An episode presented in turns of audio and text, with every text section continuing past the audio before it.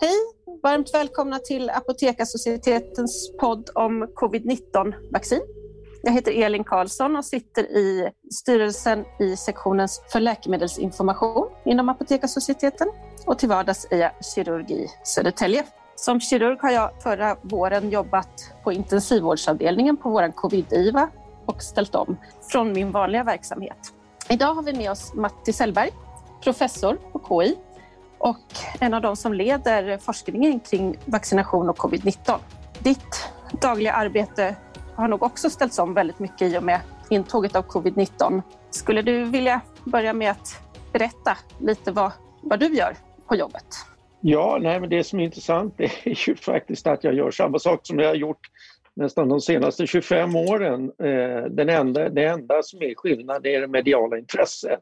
Men vi har jobbat med vaccin och vi har liksom gjort vaccinutveckling. Vi har gjort kliniska studier på vaccin eh, både på eh, kommersiella, alltså redan existerande vaccin och sen vaccin som vi har tagit fram själva. Så att det, det är egentligen inget konstigt. Det, det som är då lite märkligt är ju ändå dels det stora allmänna intresset just nu för vaccin och på det sätt som eh, vaccinen fått en framträdande roll i allas medvetande och dessutom det här att det har gått så fantastiskt fort att ta fram de här vaccinen. Så att det är ju det är någonting som är en bedrift ur mänsklighetens synpunkt tycker jag och som man verkligen ska vara imponerad över att man har lyckats med.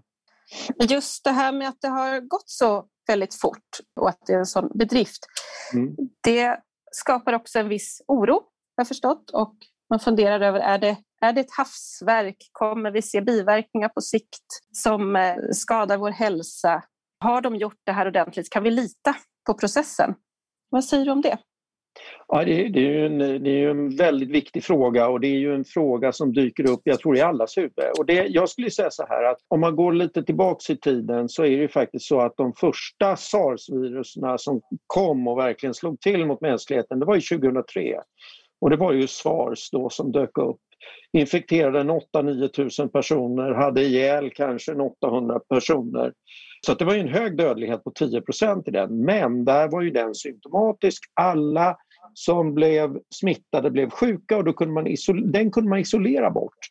Och jag tror lite grann att det var väl det som hände i början här när man försökte i Kina att isolera bort SARS-CoV-2 också men det går ju tyvärr inte därför att det är en asymptomatisk, eh, det är många som har en asymptomatisk infektion och är fortfarande smittsamma. Alla blir inte sjuka, en del blir riktigt sjuka, andra blir lite mellansjuka och vi vet inte riktigt varför. Men vi har ju faktiskt forskat på det här viruset i 17 år och vi har jobbat med eh, vaccinutveckling och de här teknikerna som vi nu använder, de har vi jobbat jobbat med i 20 år. De, det var faktiskt i Sverige som man började med RNA-vaccin ungefär 1994. Man tycker gärna att det är alldeles nytt att vi hittade på det här igår. Men det är inte så. RNA-vaccin har varit hos, i, testade i människor. De testar för cancer, för olika inf infektioner och allt möjligt. Så att visst är det nytt. Det har aldrig använts på den här skalan tidigare. Men det är ju så att det är tekniker som vi ganska väl... Eh, alltså vi, vi, vi har använt dem en hel del och de har varit i människor tidigare men det har inte varit godkända läkemedel vaccin. Och om man tittar då på att eh, det, orsaken att man kunde komma igång så snabbt det var ju det att man hade forskat på sars och mers corona. Man hade tagit fram spikebaserade vaccin som byggde på RNA. Man Eh, kunde direkt eh, använda det som liksom ett blueprint och köra igång och forska då och utveckla för SARS-CoV-2. Så att två månader efter den genetiska koden var beskriven, då kunde man göra första studierna på människor. Det är ju liksom bara det liksom satte liksom ett riktmärke för hur fort det här kommer att gå. Eh, och det, jag har aldrig varit med om att eh, det någonting har gått så fort tidigare. Men om vi nu kommer till de godkända produkterna, vad finns det för risker med dem? Ja, de är testade I dagsläget så jag tror jag är över 200 miljoner människor som faktiskt är vaccinerade i världen. Vi har ännu inte sett att det har dykt upp allvarliga biverkningar men då har vi en kort uppföljning. De här eh, 200 miljoner de har ju vaccinerats senaste två månaderna. Va? Men Eh, om vi tittar tillbaka på de kliniska studierna där vi har lite mer uppföljning, lite mer långtidsuppföljning. De första människorna som vaccinerades var nästan ett år sedan. Mig veteligen har det inte dykt upp, nu var det ett fåtal. Va? Det är kanske ett par hundra som vaccinerades då förra våren runt mars när de första vaccinen eh, testades. Eh, mig veteligen så har man inte kommit med några eh, varningssignaler därifrån. Den här löpande uppföljningen som är med biverkningar från eh, alltså de olika läkemedelsverken i, på jordklotet har ju inte visat någonting ännu. Fortfarande är det ju så att vi kan ju inte säga att det inte dyker upp allvarliga ovanliga biverkningar. Men risken blir mindre för varje dag skulle jag säga. Så att jag upplever att de här vaccinen de är precis lika säkra som de andra vaccin som vi använt kanske i 20-30 år. Eh, men man ska aldrig säga aldrig. Det är klart att det kan dyka upp någon väldigt ovanlig eh, biverkning men då gäller det att betona också att då är den väldigt ovanlig. Och du nämnde mRNA och att, att vi har forskat på mm. mRNA-vaccin sedan en längre tid tillbaka men alla vaccinerna är ju inte mRNA-vaccin, eller hur? Nej. Ganska olika mekanismer om jag förstått det rätt? Ja, alltså grundprincipen är densamma, det vill säga man överför genen för eh, en del av sars-cov-2 och det vanligaste är att man överför spike-genen. Det kan man göra antingen med RNA så går in i cytoplasman och sen bryts ner efter att det har liksom gjort sitt jobb. Man kan göra det med adenovirusvektorer och det är ju det som Astra eh, och Janssen eller Johnson Johnson och även det här berömda Sputnik från Ryssland. Det är alltså en, en förkylningsvirus som överför genen för spikeproteinet. Eh, och det, då överför den i form av DNA därför att det här är ett DNA-virus. Eh, men även det liksom bryts ner, det, det byggs inte in i vår arvsmassa.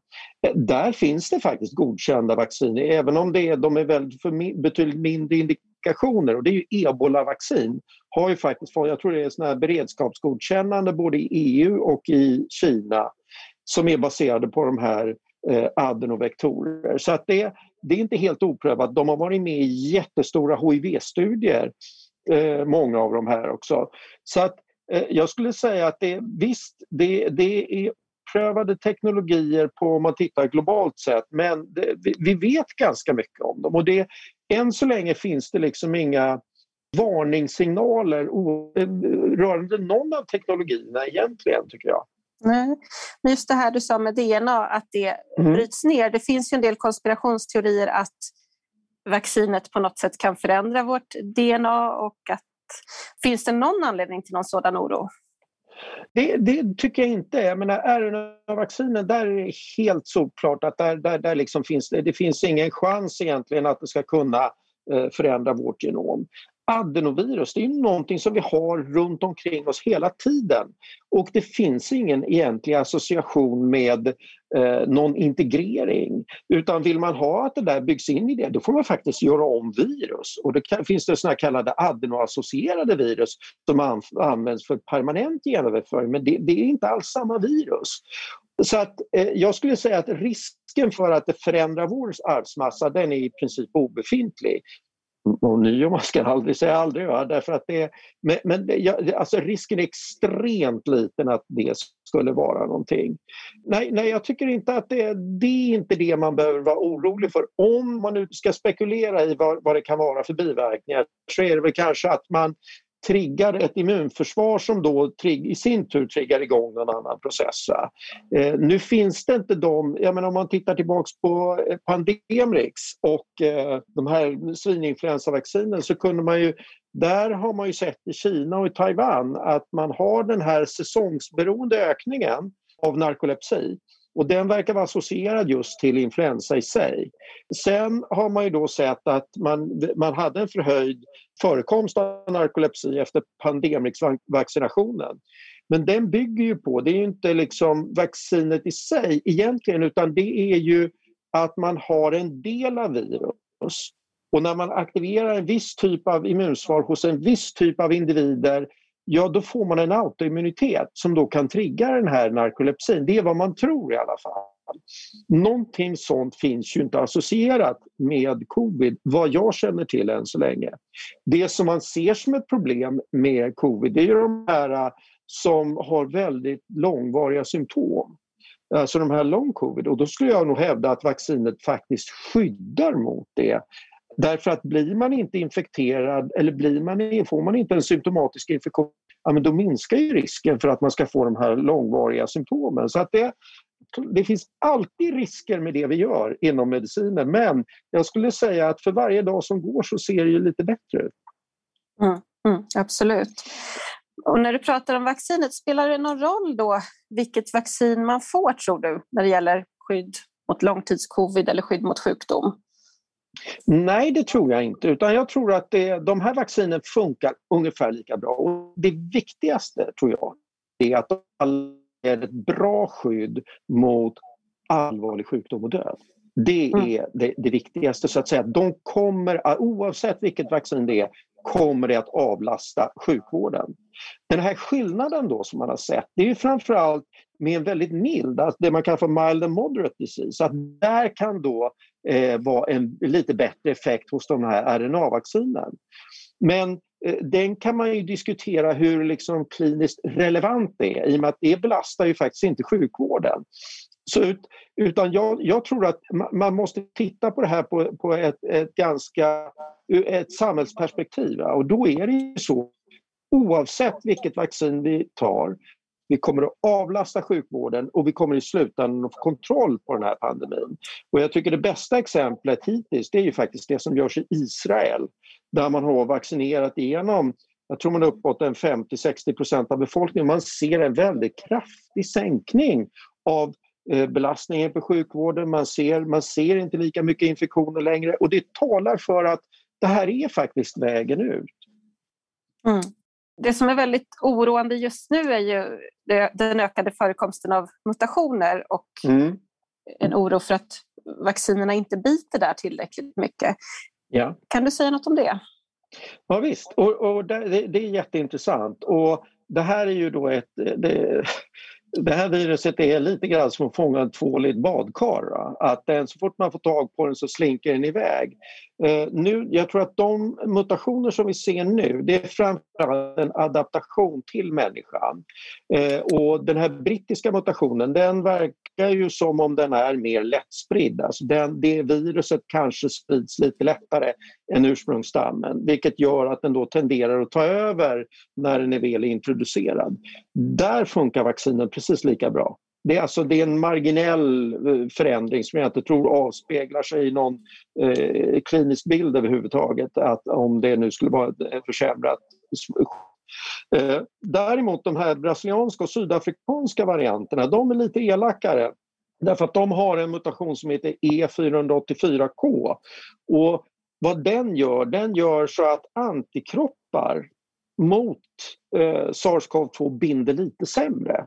Och det, jag är själv väldigt förvånad över att just en eller ett fåtal mutationer kan ha den ganska stora effekten därför att det är så att de tre vaccin som har testats i Sydafrika det är Novovax som är ett proteinbaserat eh, vaccin med ett svenskt adjuvant faktiskt. Det är Janssens eller Johnson Johnsons Adeno 26-vaccin eh, som är ungefär som Astras vaccin och sen så är det Astras vaccin. Om vi tittar på då, då först eh, Novovax så har det ungefär en 90 i effekt i västvärlden medan det sjunker till 60 i effekt i skydd mot just de här eh, lite eh, moderate and mild disease. Fortfarande så tror jag att den har ett väldigt bra skydd mot sever disease och död. Så att allvarlig sjukdom och död skyddar de här och jag tror att alla vacciner kommer att skydda mot det oavsett stam än så länge. Men eh, det innebär då att man kanske inte får samma effekt på att stoppa spridningen av de här stammarna. Eh, och där man, man har ju då i Sydafrika valt att inte använda eh, Därför att där är 95% av spridningen är just med den sydafrikanska stammen. Och där har man valt att inte använda Astras vaccin och det, det tror jag är klokt. därför att man har sett att det, den, har, den verkar funka lite sämre i att bromsa just spridningen och den här eh, milda och moderata sjukdomen. Den, där verkar den inte ha, så det kanske är en 30% effekt. Eh, Johnson och Johnsons vaccin går ner till 57% skyddseffekt. Så att visst är det så att de påverkar, men kom ihåg nu att då tittar vi på det här lite lugnare spektrat av infektion. Den allvarligare sjukdomen, där tror jag att vi har ett betydligt bättre skydd än så. Och det, jag tror att det kommer att komma data nu snart också som kommer att visa att Eh, även Astras vaccin har just den här eh, skyddet mot, eh, kanske inte mot den sydafrikanska stammen, därför känner jag inte till någonting ännu, men att det, att det verkar skydda bra faktiskt. Så att det, det, det ser jag tycker att man, man ska... Det, det, det, är lite grann som fotografernas... om man frågar en fotograf vilken är den bästa kameran Ja, men det är den du har med dig. Och lite grann är det med vaccin, att det vaccinet du får, det är det bästa vaccinet. Mm. Och om vi skulle ha en framtid där vi har en, liksom, en väldigt god tillgång till vaccin världen över, en, en mm. drömframtid som nog aldrig kommer finnas, men skulle man då få en ökad effekt om man använder på samma människa använder flera olika typer av vacciner? Ja, det där är också en jättespännande fråga därför att det har man, precis det har man sett i djurmodeller. Att om man använder till exempel eh, adenovaccin först och sen ger ett proteinvaccin eller man ger ett RNA-vaccin och sen adeno, adeno eller tvärtom. Att då kan man få att 1 plus 1 blir inte 2 utan det kanske blir 2,5. Eh, så att det är fullt möjligt att det också i människa kan bli så och kommer att hamna i den sitsen. Att, eh, för det första kommer någon och frågar vad fick du för vaccin? Ja, gisses, det kommer jag inte ihåg. Nej, utan det viktiga är att man får sin ytterligare dos därför att det här viruset kommer ju inte att försvinna av sig själv. det här måste vi vaccinera bort, vi måste ha ett fullgott skydd under lång tid och det tror jag tyvärr kommer att innebära att vi får ta en dos till då kanske var 12 till 18 månad, åtminstone de närmsta åren tills vi har liksom släckt ut pandemin ordentligt.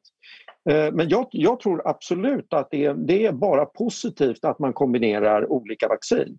Men där håller man nu på med olika studier. Till exempel i England kombinerar man eh, Astras med Pfizers vaccin. Eh, och, så att, och de studierna kommer ju att ge oss information att det inte dyker upp några konstiga biverkningar. För vi, innan vi, det, det, här är precis det vi behöver ha reda på nu, innan vi har gjort det storskaligt. Därför att i höst kommer vi att göra det här storskaligt. Och då måste vi få reda på, finns det något vi inte ska komma Vad finns det för möjliga saker som kan hända? Mm. Det låter jättespännande. Tänkte fråga dig om immunitet efter genomgången sjukdom. Tror du att mm hos någon som har varit svårt sjuk, tror du att den kan vara starkare än den immuniteten du uppnår med vaccinationer eller är det någon skillnad där? Ja, det, det, där, det där är jättesvårt att svara på. Det, man har ju sett det här att det verkar vara så i alla fall att man har, har man haft en mer symptomatisk infektion så får man en kraftigare immunaktivering. Eh, och det eh, talar för att ju kraftigare immunaktivering är desto längre kommer den att vara. Dessutom är det ju så här att när du har haft virus då har du en väldigt bred immunitet. Du har, du har immunitet eller du har ett immunsvar mot alla möjliga virusprotein.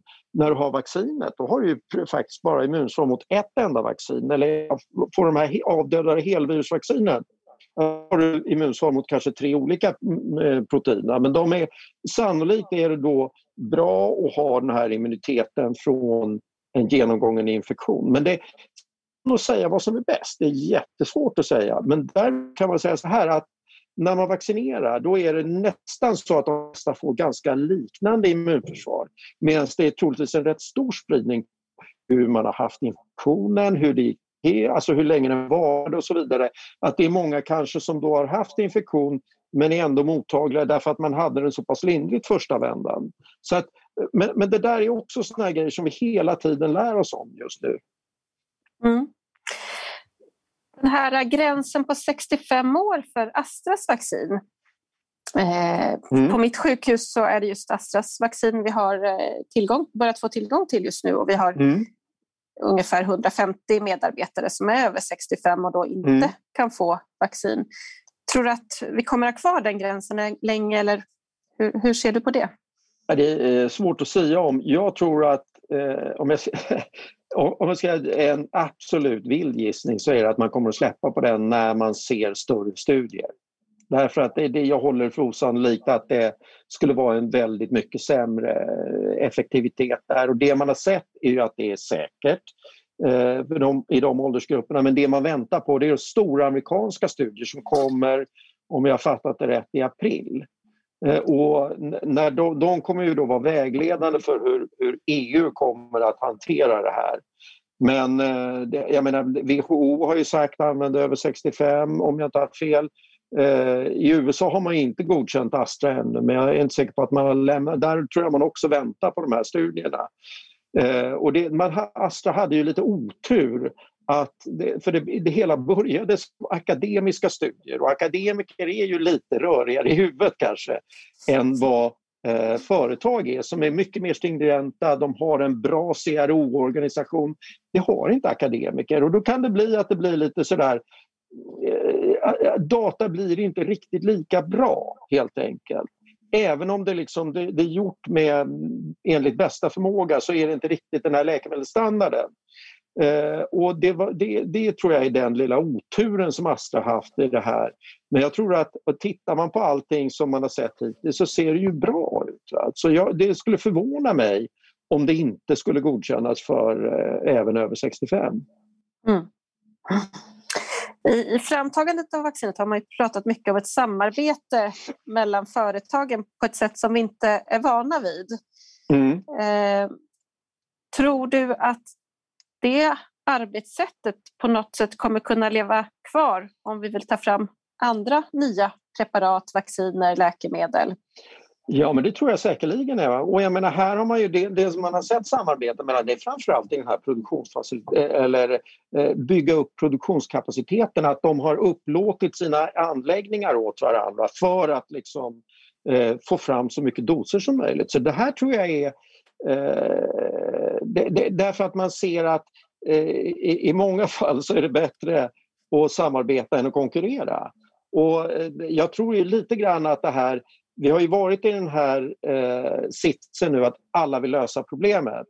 När problemet inte är lika akut då finns det ju möjlighet att man går tillbaks kanske till de här lite mer revirmarkerande positionerna. Men det, det får vi se. Va? Jag tror ändå att det här det har ju byggt ett samarbetsklimat som är väldigt spännande tycker jag. Mm. Det får man verkligen hoppas på att, att ja, det blir det kvar, kvar då. Ja. ja, absolut. När tror du att vi är förbi i någon slags ny vardag? Där inte allting handlar om covid längre.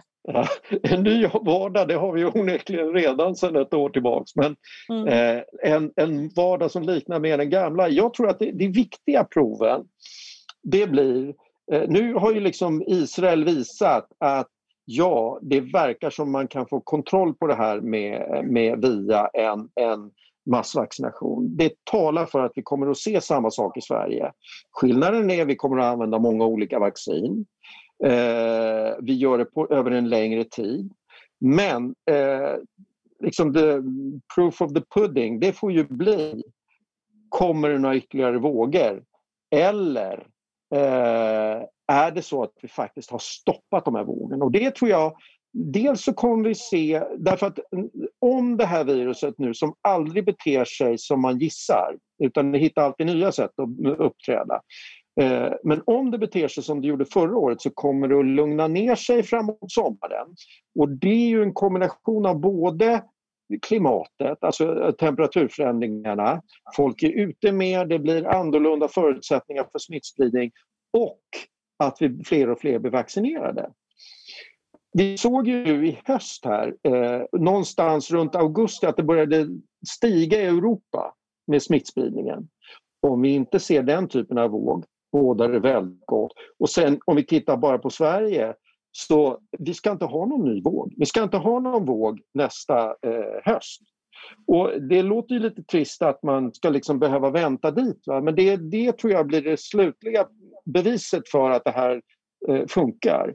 Men jag, jag skulle gissa att när, runt sommaren så kommer det nog, i och med att det är mindre smittspridning och fler vaccinerade, så är det nog, börjar det nog likna Ja, normalt vet jag inte vad normalt är längre men ja, mm. att det, mm. det, blir lite bättre i alla fall. Det skulle jag tro. Så sommaren det, det är jag lite hoppfull inför i alla fall. Det låter ju strålande. Vilken täckningsgrad i befolkningen tror du behövs för att vi ska nå dit? Ja, jag tror om man lägger ihop då antalet vaccinerade med de som faktiskt har haft infektionen. Nu gör man ju så att man vaccinerar även de som har haft infektionen. Men säg att något sammanlagt där någonstans runt 70% tror jag är, är, rimligt att tro att, att, att, därför att kanske högre än så till och med för att hålla viruset väldigt eh, långt nere. Och sen så, sen så har vi ju det att det, till sommar så har vi definitivt vaccinerat igenom alla riskgrupper och alla, eh, alla som är gamla och, liksom, och riskerar att hamna på sjukhus. Eh, så att eh, jag tror ju att vi kommer att se en avlastning, det är ju det första vi kommer att se, den här avlastningen på sjukvården. Nej men säg någonstans, jag skulle inte gissa, det, det jag tror de flesta säger där någonstans 70 procent. Det beror ju på, liksom, är det så att smittsamheten ökar med virus, ja då måste vi upp ännu högre. Är det så att den går ner kanske på grund av mutationer eller någonting, ja men då kanske det... Så det är svårt att säga, men 70 procent är nog... Om Tony Fauci säger det så kan man ju vi andra amatörer också säga Ja. ja, men det låter som någonting vi absolut ska mm. sträva mot. Mm. Jag tycker att vi tar fasta på det här att vi ska inte ha någon mer våg i höst i alla fall. Det kanske Nej, kommer en nu, men inte i höst. Ja. Fortsätt kämpa på med din viktiga forskning. Mm. Tack. Stort tack för att du var med oss. Tack.